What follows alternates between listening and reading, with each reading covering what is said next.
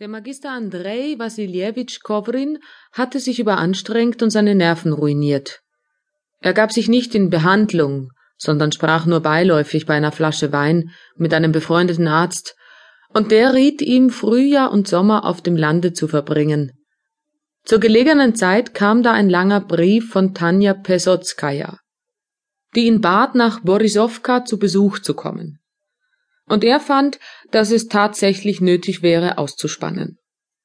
Anfangs, es war im April, fuhr er nach Hause auf sein Familiengut Kowrinka und blieb dort in völliger Einsamkeit drei Wochen. Dann, nachdem er gute Wegeverhältnisse abgewartet hatte, fuhr er im Wagen zu seinem früheren Vormund und Erzieher, Pesotsky, einem in Russland bekannten Gärtner. Von Kowrinka bis Borisowka, wo die Pesotskis lebten, rechnete man nicht mehr als 70 Werst, und im Frühling in einer bequemen, gefederten Kutsche über die weiche Straße zu fahren, war ein wahrer Genuss. Das Pesotskische Haus war riesig groß, mit Säulen und steinernen Löwen geschmückt, deren Stuckatur abfiel, und an der Auffahrt stand ein Diener im Frack.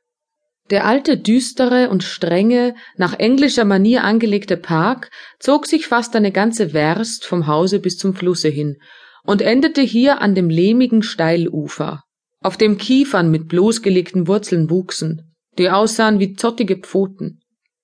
Unten glänzte menschenscheu das Wasser, flohen kläglich schreiend die Schnepfen dahin, und es herrschte dort immer eine Stimmung, dass man sich hinsetzen und eine Ballade schreiben konnte.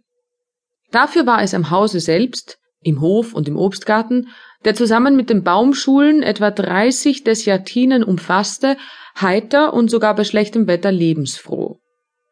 So wundervolle Rosen, Lilien, Kamelien, solche Tulpen in allen möglichen Farben, vom hellen Weiß angefangen bis zum tiefen Schwarz, überhaupt einen derartigen Blumenreichtum wie bei Pesotsky hat die Kovrin noch nirgends sonst gesehen.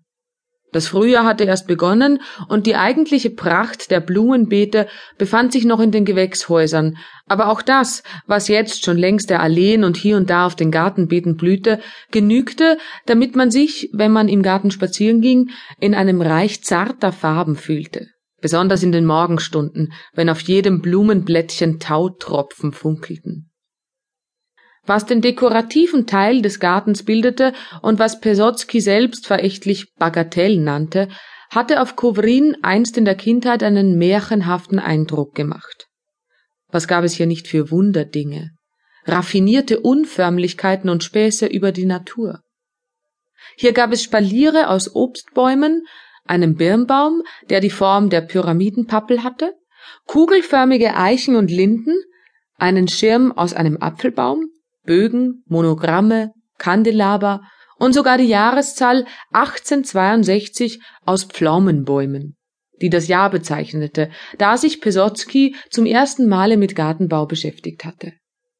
Hier gab es auch schöne schlanke Bäumchen, die wie Palmen gerade und kräftige Stämme hatten, und nur wenn man aufmerksam hinsah, konnte man in diesen Bäumchen Stachelbeer oder Johannisbeersträucher erkennen.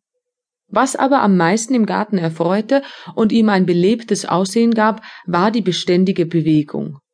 Vom frühen Morgen bis zum Abend wimmelte es wie in einem Ameisenhaufen um Bäume und Sträucher, in Alleen und auf Beeten von Leuten mit Karren, Hacken, Gießkannen. Kovrin kam abends nach neun Uhr zu den Pesotskis. Tanja und ihren Vater Jegor Semjonowitsch traf er in großer Unruhe.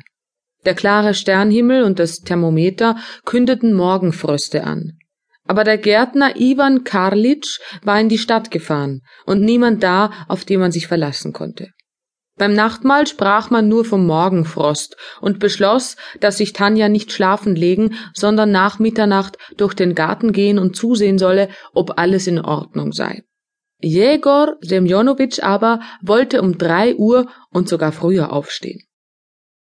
Kovrin saß mit Tanja den ganzen Abend zusammen und begab sich nach Mitternacht mit ihr in den Garten. Es war kalt. Im Hof roch es bereits stark brandig. Im großen Obstgarten, der der Handelsgarten hieß und Jegor Semjonowitsch jährlich einige tausend Rubel Reingewinn brachte, breitete sich über der Erde ein schwarzer, dichter, beißender Rauch. und rettete, die Bäume einhüllend, diese tausend